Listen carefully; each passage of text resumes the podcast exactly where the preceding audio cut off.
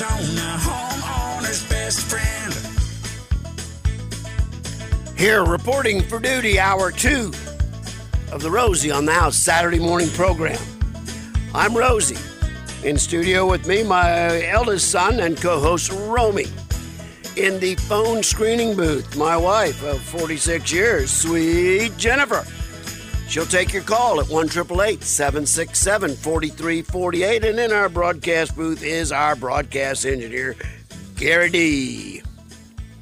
And we're here every Saturday morning to cover anything and everything having to do with your house, home, castle, or cabin. And our first assignment is to fill your heart with the desire, the motivation, and the ambition to get it done. Second part of our assignment is to pack your brains with the knowledge, the tips, and the tricks of the trade to get it done, Rosie right. And we've been here building and remodeling in Arizona for 50 years. And we'll give you the most update information. We'll give you brand names of products to use, brand names of products to avoid, because we've got the local building experience to put together that kind of information. We've put it together by our own personal experience, and we've put it together with the input we get from all of you listeners over the last 36 years that we've been doing this program. So don't hesitate to pick up the phone and give us a ring at 1 767 4348. And ask us your question and we can answer it with Arizona correct specific information for your benefit as well as all of those who are listening that will be dealing with exactly the same situation you're dealing with at some time in their homeownership experience. We'd like to thank everyone and all of our listeners for participating in the program we've currently got going on with Habitat for Humanity. It's our desire this year to once again build a Rosie on the House Habitat for Humanity home. And we're asking our legion and our army of listeners to consider taking their state tax credit for charitable contributions and direct it to Habitat for Humanity. In your tax filings for 2023, you have the opportunity to redirect your state income tax liability over to a charitable fund, and you can move that to Habitat for Humanity and just note that it's for the Rosie build. And we've been seeing people every week redirect, and the fund is growing, and we're excited about getting the opportunity to let the Rosie on the House legion of listeners, the family, the insiders at Rosie Wright, Rosie on the House, put together a habitat home as a hand up to some family here in Arizona. Hey, I think it's only fair. We're always kind of giving you a heads up of what's coming. Hey, guys, gals, Valentine's Day, like in 10 days. Don't let it sneak up on you. There's plenty of opportunities. Be thinking about what can I do to show an extra level of commitment and love for that Valentine in your life. One of the things you could do is go to rosieonthehouse.com. We've got the gold rose uh, gift uh, through the e-store. You can use the coupon, uh, the coupon Rosie, and get a discount. But uh, that gold rose was something I started as a tradition with Sweet Jennifer 30 years ago. Yeah, they're very, very, very beautiful. I think the code is Rosie Heart. Is that right, Romy? Do you remember? I don't. Okay. So Valentine Day preparation, just just in your in your hustle and bustle and in your getting around tackling your honeydew projects around the house, be thinking about what can I do this year to show an extra measure of adoration for that Valentine in your life. ForeverRose.com. That's where you want to go. At, at Rosie on the house. But do you know the code? No, no, no. Uh, um, I'm checking on the code one more Okay. okay. All right. We'll get her straight. Yeah. We'll get her straight. It was in the newsletter, and of course, Yeah. I don't have it in front of me. Or Okay. our own newsletter. I'll get it. We're always prepared. Well, you know, if Rosie would follow the script, it would be easier. But I con- constantly chasing bunny trails and, and pivoting off topic. The topic that we're actually going to cover this particular hour is is going to be the topic of recycling. And I know there's a lot of you out there that are for recycling. There's some of you that are uh, skeptical of recycling. There's some of you are downright antagonists of recycling. On a personal story, I was boarding an airplane in Portland, Oregon. And I always try to get the aisle seat because I'm just kind of a Nancy guy. And coming down the aisle is a, uh, I will call her a middle aged woman, gray hair, ponytail, in a tie dye long sleeve cotton shirt that was big enough and long enough. She was wearing it as a miniskirt shirt. So I'm thinking, okay, I've, I've got myself a, a, a, a, a Portland, Portlander hippie here, and that's fine with me. So she sits down right next to me, and I'm reading a book about in the industrial state of recycling. And she rips into me. And this is the first thing she said. She doesn't say, hello, how you're doing. She just looks at the book and she says, that's the biggest waste of time, money, and resources on the planet. Recycling doesn't work. And I mean, she went off until we got over Salt Lake City. She, I mean, she never even took a breath. And I thought, well, that's, that's a, that's a lesson I should learn on typing people. You said she was a Woodstock She, era. she was a, I mean, when you see pictures of Woodstock, this lady could have come right off the poster of Woodstock. And the whole idea of recycling started uh, right after the Woodstock era. you It know? did. It- It did. The Earth Day, the Earth whole the whole Mhm. thing. So yeah. Well, I think what we're learning over time. I thought she was going to lean over and kiss me on the cheek and pat good me on the back. Man. But anyway, Well, so- I think over time we are learning that not everything that feels good and looks good actually ends up well. We need to think things through before we just declare that this is the way to recycle or this is the way to, you know, there's there's a right way to do it, and it does matter what we do with our waste um, and how much waste we produce. Well, I've, got a, a fine young gentleman I've come to know by name of Tanner, and uh, he he works for a company called Republic Services, and they are industry experts on waste disposal and recycling. So he put me in touch with their recycling ambassador, their sustainability ambassador at Republic Services, and he's actually going to join us in segment three. And I'm going to want y'all to stay tuned for that because if you're skeptical of recycling because of things you've heard in the past about there's no market for it, there's nothing to do with it, we got to ship it all overseas.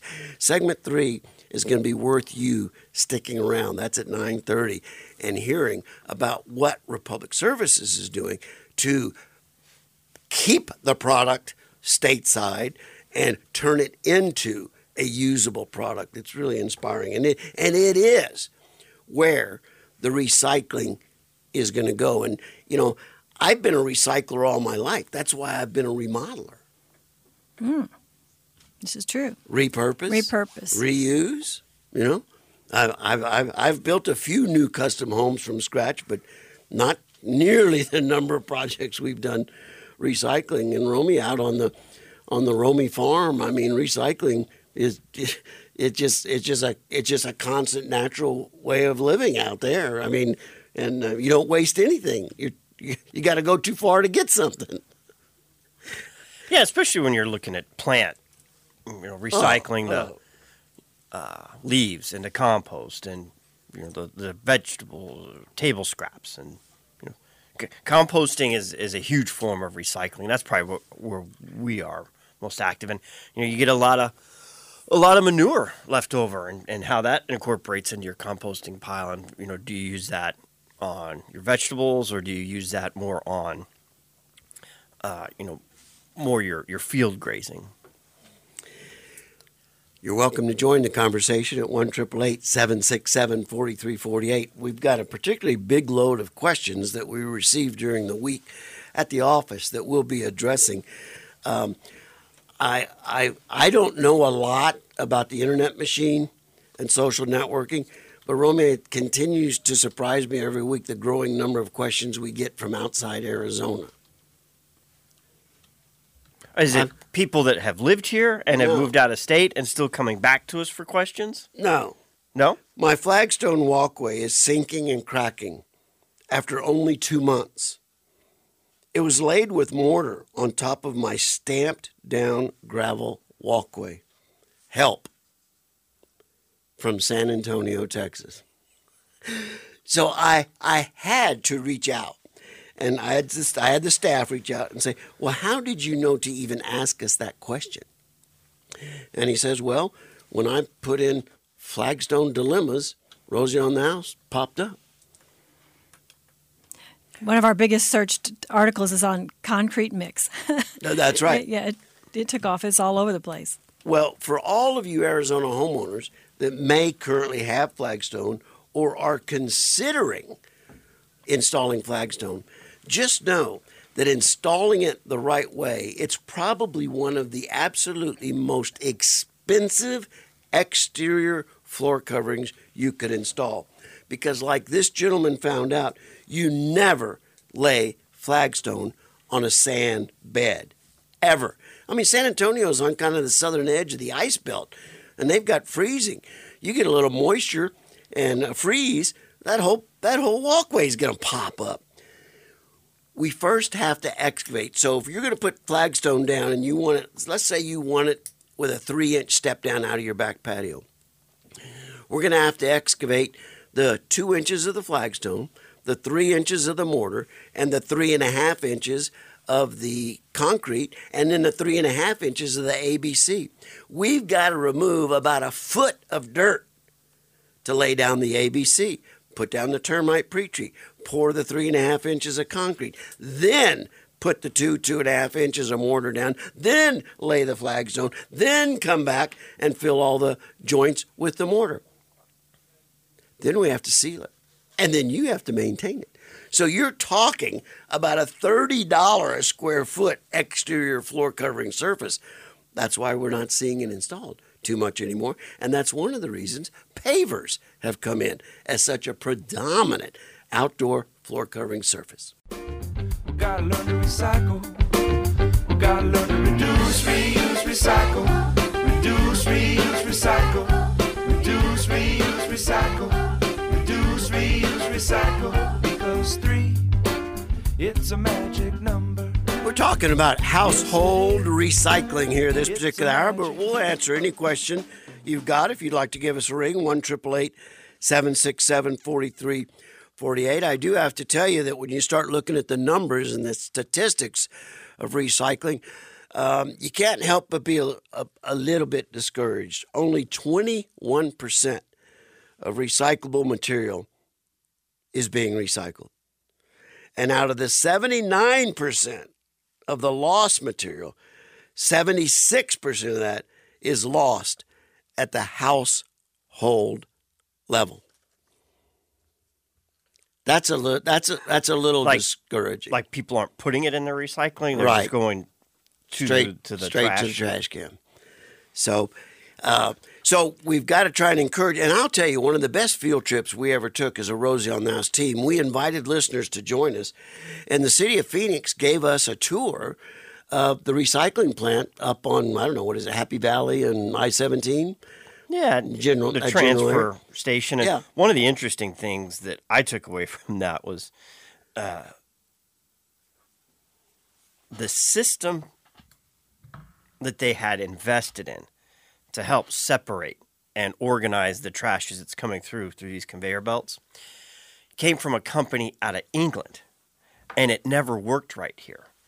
And it had to do with the fact that our dry climate messed up the system. Oh, And so they tried to do all kinds of things like introducing misters and evap coolers to bring the humidity up to get this machine to operate correctly. And they spent a ton of money trying to get it to work, and it just it never it never fully developed. So a lot of it, uh, you know, in the sorting process, you know, was there there was a, a big loss factor there.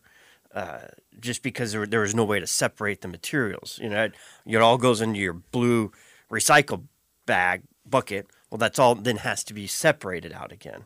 And the other thing I took away from that trip was the cost to the recycling process of plastic grocery bags. Those are not recyclable. Do not put them in your recycle can. And what they did to the equipment and the constant maintenance and breakdown, and repair, and downtime the equipment had because people were putting those grocery recycled plastic bags in the. They're not recyclable unless you specifically take them back to the grocery store and dump them in the recyclable bin just for that particular product. Do not put those. The other thing I remember is he said, look, when you finish a soda pop in a plastic bottle or you finish a water bottle in a plastic bottle, have it empty and then put the cap back on it. Then put it in. And it's amazing when you see the equipment, how it's working, how just the cap back on that bottle simplifies and streamlines the whole recycling process. And I I didn't like using plastic bottles anyway because it's You just never one have. more thing to throw away. But Amen. now when you see the reports of how many par, you know microplastics are in the whatever you're drinking that's in the plastic water that your body is now filtering those microplastics. I'm like, why would anybody drink out of anything plastic? And and what's the statistic? It's like ninety percent of the plastic bottles don't get recycled. Yeah, I mean, Gary, what happened to the old days when we were growing up when you just got a drink out of the garden hose? Do you ever remember seeing a plastic bottle of water in the grocery store growing No, up? as a matter of fact, uh, we also had uh, returnable bottles. We'd get a nickel. That's- yeah, we got a nickel, well, that's right. You know, and I believe Danzeisen Milk. They uh, do. they have returnable bottles. Quite a bit more than well. five cents too. Yeah, it's good two amount, bucks, good get chunk. yeah, and those are nice glass yeah. uh, containers that they Right. have made, and you know you're that that's probably the only thing in the grocery store. You just look at down the aisle of drinks and how many.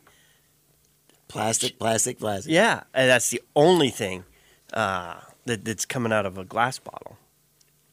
But just uh, one of the interest, the other things that really annoys me is just how much waste there is in packaging right now, and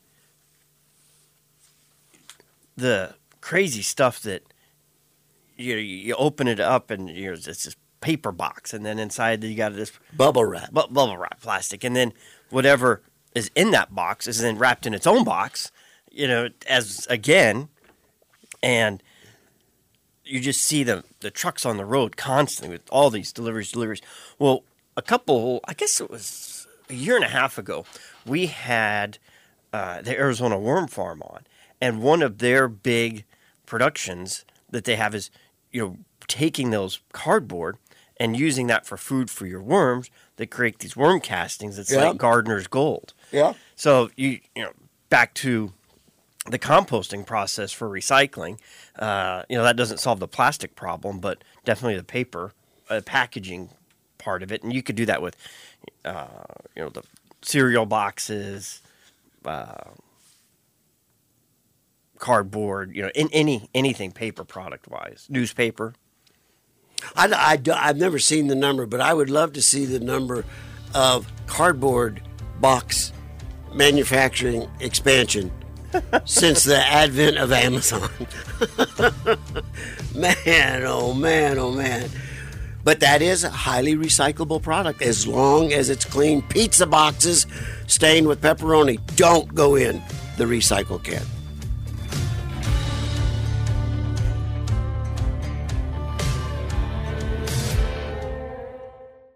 On the topic this Saturday morning. We're talking about recycling and sustainability, and boy, you've you've got the proponents for it, and you've got the antagonists for it, you've got the skeptics for it, and so I reached out to a close friend of mine who's involved in the industry nationally, and I said, "Who who in your firm could talk to our listeners about recycling and sustainability?" He says, "Oh, I got the guy."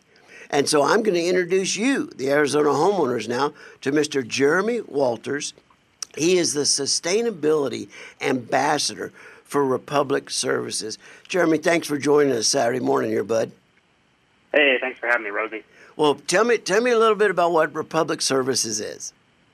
Yeah, so Republic Services, we're a leader in the environmental services industry. Uh, we do everything from what you see at the curb, which is picking up your trash and recycling, to the back end, which is processing it, uh, whether that be at a landfill or a recycling center, And then well beyond that, we're uh, we're we're stepping into new spaces of sustainability. Um, you know, organics recycling or composting in its most simplest uh, form is starting to take a hold in a number of states. Uh, we've got a whole slew of environmental services. Uh, we're looking into fleet electrification. Uh, we're taking landfill gas and turning it into renewable natural gas for fleet vehicles. Uh, we've got a lot of different elements of sustainability that we're involved with. Well, let, let's talk a little bit about how the, all of that might impact the Arizona homeowners. You know, we're we're told generally, according to wherever we live, that uh, you've got the blue can uh, for the recycling, you got the black can for your trash. Uh, Can you just talk me through? I, I was at Walgreens last night, at the last minute, I thought, oh man, I'm out of bottled water. I loaded, uh, uh, you know, a flat of 24 12 ounce water bottles, plastic water bottles in the cart, and checked out. Drank a couple last night, one this morning, threw them in the recycle can. Tell, give me the life story of that bottle. Yeah, so I'll, I'll give it to you in, in two spectrums, if you will. And in the traditional sense, when you throw your, you know, your, your water bottle, a milk jug, or any other plastic container in your recycling bin, it goes to a recycling center. It's got to be sorted out from paper and cardboard and metal. Uh, but beyond that, it would then be sold off on a market and then turned into another product. And in the traditional sense, you know, there were times when, you know, we'll use the water bottle for an example. The water bottle would be turned into a water bottle again, but that was few and far between. Uh, more often than not, so a water bottle, for, for your reference, is made out of PET plastic. Uh, it would be downcycled. It'd be turned into something like carpeting or synthetic fibers, commonly called polyester, for clothing, backpacks, shoes, sometimes park benches or pipes, which is fine, right? It's it's finding another use. Sure. But once those once those materials reach the end of their life, there's nothing that can be done with it. And so that's largely what has happened over the last handful of years. But we're in a really, really exciting time for Republic Services and for the broader communities uh, because we just opened up the first Polymer Center uh, in Las Vegas. And that matters for Arizonans because that's where your plastics that Republic Services manages are going to be going in the very uh, near future. Now, what will what will that facility do for the industry?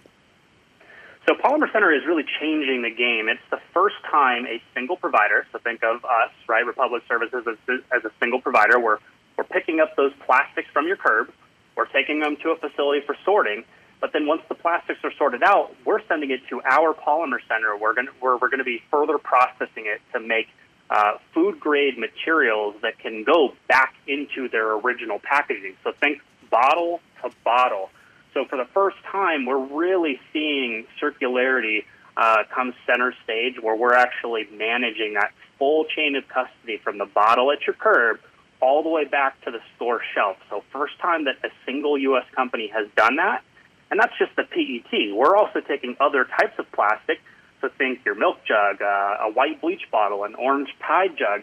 We're taking those polyolefins to the polymer center as well, and we're color sorting them. So currently, when we send them to our traditional recycling center, we sort those types of plastics by polymer, so by type, you know, one, number two, number five. Uh, but the colors are all mixed together. When we send that mixed color bale to the polymer center, we can actually sort it into individual color streams or light colors so they create drop in solutions for, let's say, theoretically, someone at Tide wants to make a brand new Tide jug out of old Tide jugs. They can do that because we can now provide them with orange HDPE plastic. Well, I can't tell you uh, that I'm not excited about the fact that it's all right here, and we're not tend- we're not counting on someone in some other part of the planet being a buyer of our plastic. Yeah, you're absolutely right. And, you know, for a long time, historically, the world sent a lot of material all over the place. And the U.S. was no different. Uh, Republic Services, for quite some time, though, has, has not exported plastics. But again, we're just taking it one step further and we're saying, why even send it somewhere else when we can manage it and we can make a true circular product and really drive sustainability? Our, our tagline is sustainability in action because we think that you have to take action in order to really make a difference when it comes to sustainability. Well, when I when I tote my recycle can out to the street, it's invariably filled with uh, food containers. It, that, that could be glass, uh, shipping containers, cardboard. Uh, I, I, did learn not to put styrofoam packing in, in there. Uh, but uh, what what is there a limit on what y'all will or won't take? I think I actually got a notice from the city of Scottsdale saying, "Quit putting this in there." A couple years ago, I, I don't. I think I may have put a, uh, actually a bag of grass clippings in there or something. But there are like little recycling people that come in and check what you're dropping in there. What shouldn't you be putting in there? Yeah, so so to answer that question, let's first reiterate what we should be putting in the bin, and it's going to be you know the paper, the cardboard, your metal food and beverage containers, glass bottles and jars. The plastic is where we need to be really clear and say that it's rigid plastic containers. So what I mean by a rigid plastic container is think some sort of bottle, jug, or tub. Flexible plastics are a huge challenge for our industry as a whole, not just for public services, but any recycler out there will tell you that the grocery bags, the bubble wrap, if you're shopping online and you're getting those uh, air-filled pillow packs, padding inside the cardboard box, those actually wrap and tangle around the sorting equipment. Not all plastic is created equally, so keep the flexible plastics out of the recycling bin. When it comes to food and beverage containers, give them a gentle rinse. I'm not saying, you know, sit there over your sink for five minutes scrubbing something with soap and water, but if you got a pasta sauce jar, squirt a little bit of water in there, swirl it around, tap it dry, then you can throw it in the recycling bin. And then just keep the obvious stuff out, right? Your maybe your your gla- grass clippings ended up there by mistake, but but oops, but you know, don't don't throw organic waste in there.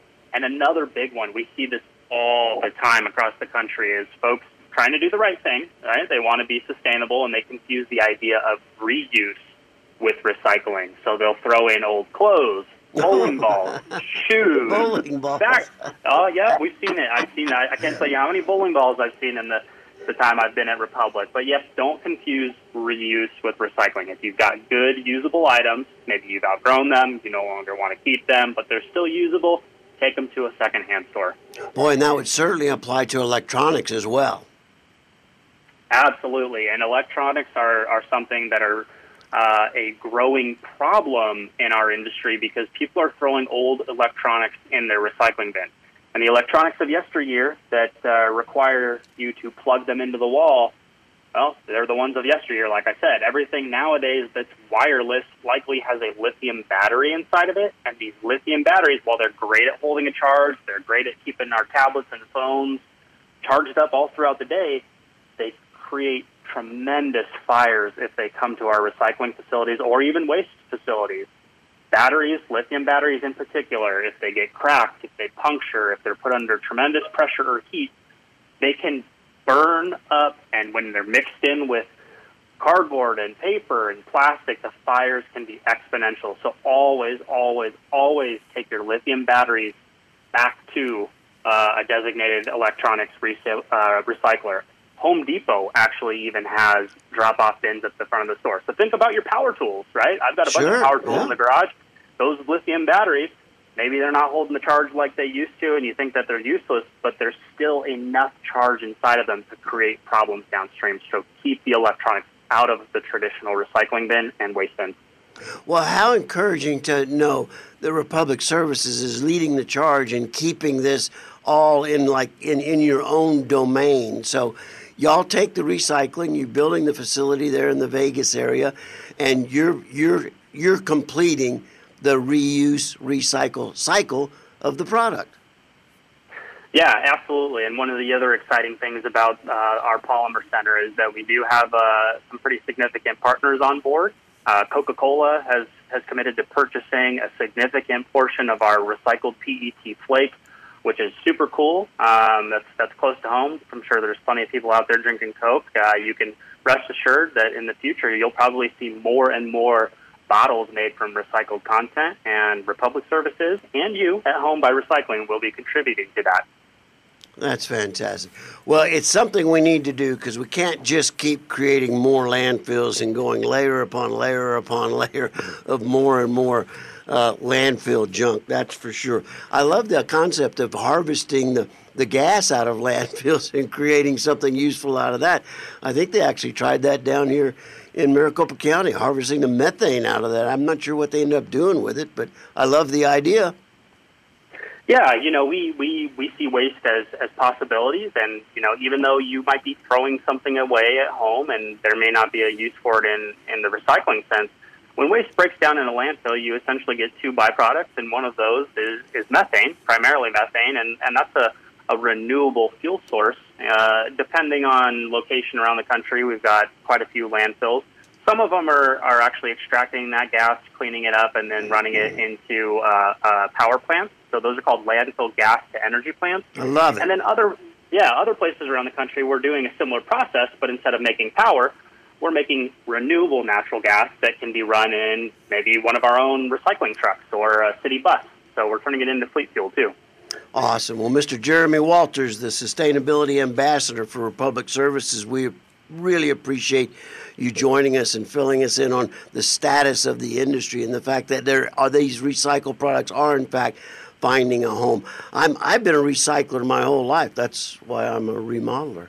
I've always repurposed, rebuilt, and uh, reused. So, Mr. Walters, thanks a million for joining us here at Rosie on the House. Thanks so much, Rosie. We gotta learn to recycle. We gotta learn to reduce, reuse, recycle. Reduce, reuse, recycle. Reduce, reuse, recycle. Reduce, Good morning. Reuse, recycle. Absolutely. Welcome Beautiful. back to Rosie on the House. Hey, we're talking about recycling today, kind of bringing it top of mind. Uh, again, you know, I think uh, I actually had a caller during the break say, I am so confused about recycling. I said, What do you mean? She said, Well, where I live, we used to be able to recycle, and then the owners of wherever she's at said that uh, there were some scams, and so they weren't going to do it anymore. And I don't know about all that, but so she's been carrying around her recyclables in her car. Oh, my goodness. And finally, just threw them away because she didn't know what to do with them. So it's it's good to bring it top of mind. You know, Arizona's beautiful, and let's keep it beautiful, and that's one way we do that. And I have a soapbox in that regard. First of all Watch out, y'all. First of all, thank you for everybody who even tries to throw your trash away and put it and put properly. it properly and where it belongs. But have you guys noticed the highways? I used to be so proud of the Arizona highways. There was not even a gum wrapper, and they have gotten so full of trash. And a lot of times, those kind of things have to do with education. You know, like okay, this really does make a difference. Keep your trash in your. So the biggest place, according to uh, Don't Trash Arizona, which is our current campaign, Yeah. the biggest place that trash on the highway uh, that trash comes from is when people are driving, and people just chuck something out the window. Oh, man. So people who admit to littering admit that most of the time they do that is when they're driving. And then the second place that it comes from, the bigger things on the highway are trucks and and and um, trailers that don't button down their Load. contents uh, carefully, and then that ends up all over the highway. So that's it's just discouraging to see it also. Do, and we don't we have a shortage of seems like a shortage of labor. We used to see people out there picking it up. People used to claim a piece of the highway and pick it up, and then we used to have Sheriff Joe used to make sure that the highways were clean, you know. And then there are if you go on that Do Not Trash Arizona, you can report each. There's a number for each county to to report Ooh, everybody, everybody posts that on the uh, sun visor of your car. Yeah, but I don't know if it really does any good. We we seem to be really short on people to follow through and, um, you know, Well, I'll admit Issue. right now, if I'm ever camping and I see you leave a campsite dirty, I'm going to follow you home. I'm going to dump the black water of your trailer into the cab of your truck. then I'm going to slit all your tires. and I'm going to leave my card on your truck. There's nothing that frosts me more than someone pulling out of a campsite. The fire's not put out, there's trash everywhere. And I have had a couple conversations with game and fish officials, national forest officials, and they say, Rosie, don't approach them. Just give us the driver's license. Just give us the license plate number. well, and the transition there is as we were talking about the litter on the highways. We were also talking about the number of people just camped along, along that like Romy, the, on your stretch on, up there on Carefree Highway as you as you go towards um, Lake Pleasant. That's a small village. There's just people camped out there. So- And, yeah, what is that? I have a theory, and I don't me. know this for a fact of, of what it is, but it used to be a small amount. And if you look, you would see a lot of dirt bikes and Mhm, all terrain right. vehicles. And they'd be, you know, they're weekend campers that are short drive out of the city, set up a camper, and then they're in their off road vehicle recreation. It started to massively uh, multiply. And you didn't see the additional dirt bikes and everything. So I kept wondering, what the heck is going on? Well, it finally dawned on me. I, it's all, it's I'm fairly confident it's all the trade worker building that microchip plant on 17 and the 303. Oh. and then the shortage of housing and the expense of housing. Right? Well, and I bet I, I don't know the name of the company that is doing that construction. They used to have a trailer outside, you know, a, a big semi trailer with their name on it. I can't remember what, but I don't remember it being local. And so uh, wherever they're going to build whatever massive uh, structure they're going, it's probably not in Arizona. So these are probably transient workers Hmm. that follow go with the company, and that's just their living. s- Well, I have to think. Chuck Antonio put a uh, did an editorial in um, AZ Central just about you know how, how and he's talking about the other side of town uh, down by Peralta. So you know it seems to be all over, but there are rules. First of all, you're supposed to be in a campsite, and then you have 14 days period, and you cannot dump your waste. But he's this um, Chuck is saying the people are staying there so long that they're obviously dumping somewhere. Yeah. So anyway, our desert's beautiful, and he didn't really have a, a um, specific thing other than the agencies need to get together, which that means takes it's going to take a lot of time. But I think I know I enough don't- sportsmen. We can put a vigilante committee together. yeah, Rosie.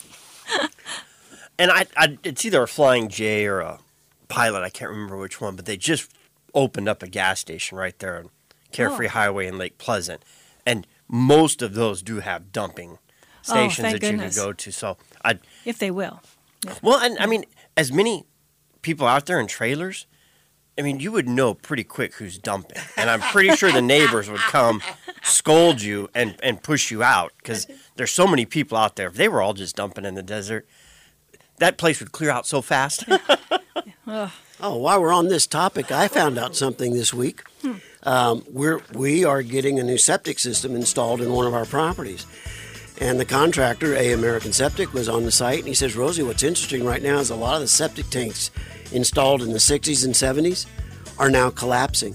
People walk in the backyard, and it's a sinkhole." I said, "Yeah, that's a stinkhole." Big stinkhole. Wow. How would you like to walk in the backyard stinkhole. and have the lid of your septic tank collapse? Under you. Ow!